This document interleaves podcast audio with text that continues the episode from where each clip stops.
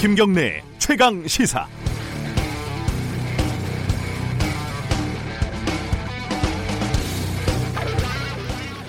조금 아까 확인을 해보니까요. 자유나, 자유한국당 해산 국민청원에 180명 가까운 사람들이 참여를 했더군요. 어, 많으면 많고 적으면 적다 이렇게 얘기할 수 있는 숫자입니다. 더불어민주당 해산 청원에도 30만 명 정도 청원을 했고 참여는 미미하지만 정의당 해산 청원도 있었어요. 찾아보니까 청와대 게시판에는 참 여러 가지 청원이 있었습니다. 세상에서 연애를 없애달라 이런 모태솔로의 청원부터 시작해서 짜장면 한 그릇 사달라는 밑도 끝도 없는 청원도 있었습니다. 최근에는 어, 나경원 자유한국당 원내대표의 삭발을 요구하는 청원이 있었는데 이건 청와대가 비공개를 했죠. 그래도 최근까지 청와대는 청원 게시판의 의견을 꽤 진지하게 받아들이는 것 같았고 청원이 실제로 청와대 답변을 이끌어내기도 했습니다. 물론 요즘 보면 청원 게시판을 재미있는 놀이터 이 정도로 여기는 사람들도 많아진 것 같습니다. 어떤 게 좋은 방향일지 저는 아직 모르겠습니다. 한 가지 분명한 건 어떤 임계점을 넘어가면 청와대 게시판도 다른 커뮤니티처럼 혐오와 증오, 배설이 판을 치는 쓰레기장으로 변할 수도 있다는 겁니다. 결국 시민들이 이 게시판에 쓸모를 만들 것이고 그 결과가 좋은 쪽이든 나쁜 쪽이든 그것은 또 우리가 감내해야겠죠. 5월 6일 월요일 김경래 최강 시사 시작합니다. 네, 주요 뉴스 브리핑부터 가겠습니다. 오늘도 고발 뉴스 민동기 기자 나와 있습니다. 안녕하세요. 안녕하십니까. 오늘부터 보이는 라디오 를 유튜브에서 한다고 합니다. 어색합니다. 예, 좌석도 바뀌었어요. 원래는 저쪽에 앉아 계셨는데 네. 가까이 붙었습니다. 네. 친하게 보이려고 하는 건지 잘 모르겠습니다. 첫 번째 소식 북한 소식부터 가보죠. 북한이 지난 4일 동해상으로 단거리 발사체를 여러 발을 쐈습니다. 네. 김정은 국무위원장이 직접 참관을 했는데요. 북미 간 교착이 지금 이어지고 있는데 네. 어, 트럼프의 행정부와 문재인 정부를 향해서 저강도 압박을 높이려는 그런 의도로 풀이가 되고 있습니다. 네. 합동참모본부에 따르면 북한이 발사한 단거리 발사체들은 최소 70km에서 최대 240km를 비행을 했는데요. 미국 본토에 대한 직접 위협 가능성이 없는 단거리 발사체, 발사체들입니다. 그리고 탄도 미사일이라고 하더라도 단거리이기 때문에 유엔의 대응을 부를 가능성이 크지 않은 그런 상황인데요.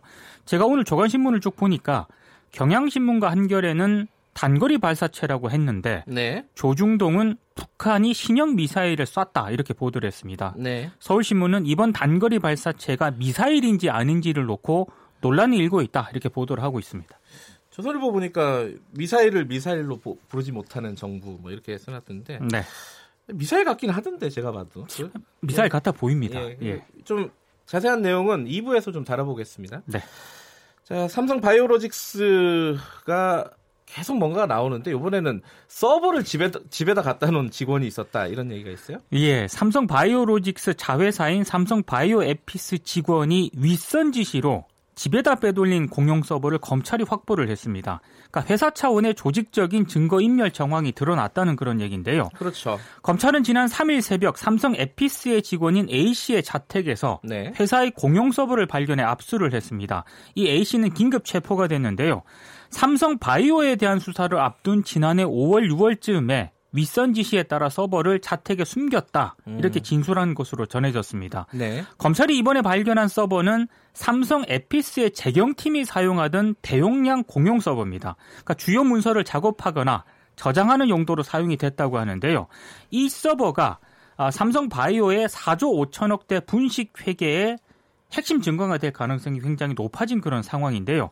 검찰이 지금 해당 서버에 대해서 디지털 포렌식 작업을 진행 중입니다. 처음 봤어요 이런 거는 서버를 집에다 갖다 놓고 네. 버스 파업을 한다고요? 전국 자동차 노동조합 연맹 소속 버스 노조 이 234곳이요. 네. 오는 8일부터 10일까지 찬반 투표를 거쳐서 총파업에 나서겠다고 예고를 했는데요. 주 52시간제 시행에 따른 인력 충원과 임금 보전 등을 요구를 하고 있습니다. 네. 서울, 경기, 부산 등 전국 11개 지역 버스 노조가 지난달 29일 각 지역 노동위원회에 일제히 노동쟁의 조정을 신청을 했는데요. 음. 15일 총파업에 돌입하겠다고 밝혔습니다. 네. 버스 회사가 7월 1일부터 주 52시간제는 이제 시행을 해야 되는데요. 예. 버스 노조는 이런 요구를 하고 있습니다. 휴일 연장 근로를 대체할 추가 인력 15,000명을 확보를 해달라. 그리고 음. 노동시간 감소에 따른 임금 보전 방안 등을 놓고 그동안 사측과 협상을 벌여왔는데 합의점을 찾지는 못했습니다. 네. 아, 각 지방노동위원회 조정회의가 내일부터 9일까지 열리지만 의견차가 굉장히 큰 상황입니다.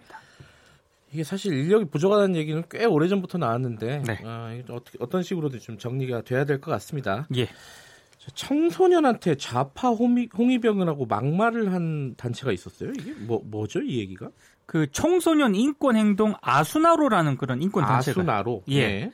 공교육 살리기 학부모 연합과 대표 이경자 씨를 상대로 손해배상 청구 소송을 냈는데요. 예. 서울중앙지법 민사 천사 단독 재판부가 위자료 300만 원을 배상하라고 판결을 냈습니다. 음. 이 아수나로는 체벌 등 청소년 인권을 억압하는 현실을 청소년 스스로 바꿔 나가겠다며 활동하는 그런 단체인데요. 박근혜 정부 때 역사 교과서 국정화 추진을 이 비판하는 시위를 벌이기도 했습니다. 네. 근데 이 공교육 살리기 학부모 연합이 2015년 11월 성명을 하나 발표를 하는데 아수나로가 좌파 청년 조직의 홍위병이다 이렇게 주장을 했고요. 2016년 4월에는 대전 학생 인권 조례를 반대하는 기자회견 때 본분인 공부는 뒷전이고 나쁜 어른들이 기획한 정치 집회 시위의 전위대 역할을 충실히 해왔다. 이런 음. 내용의 기자회견문을 배포를 했습니다. 네. 근데 재판부는 이 같은 표현이 진실이라고 믿을 만한 상당한 이유가 있다거나 그런 평가가 정당하다는 사실을 인정할 증거가 없다면서 네. 명예훼손이라고 판단을 했습니다. 어, 함부로 이런 얘기하면 안 되겠어요. 아, 그렇죠. 네. 예. 오늘은 어, 브리핑 끝나고 원내대표 민주당 원내대표 경선 후보자 3명 릴레이 인터뷰가 있거든요. 네. 그래서 한 가지 소식만 더 듣고 정리합시다.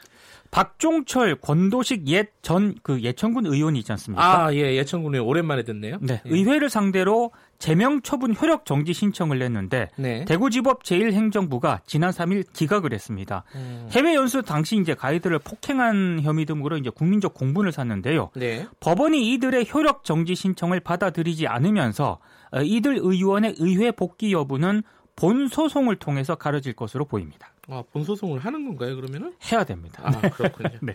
알겠습니다. 오늘 말씀 여기까지 듣겠습니다. 고맙습니다. 고맙습니다. 고발 뉴스 민동기 기자였고요. 김경래 최강 시사 듣고 계신 지금 시각은 7시 32분입니다.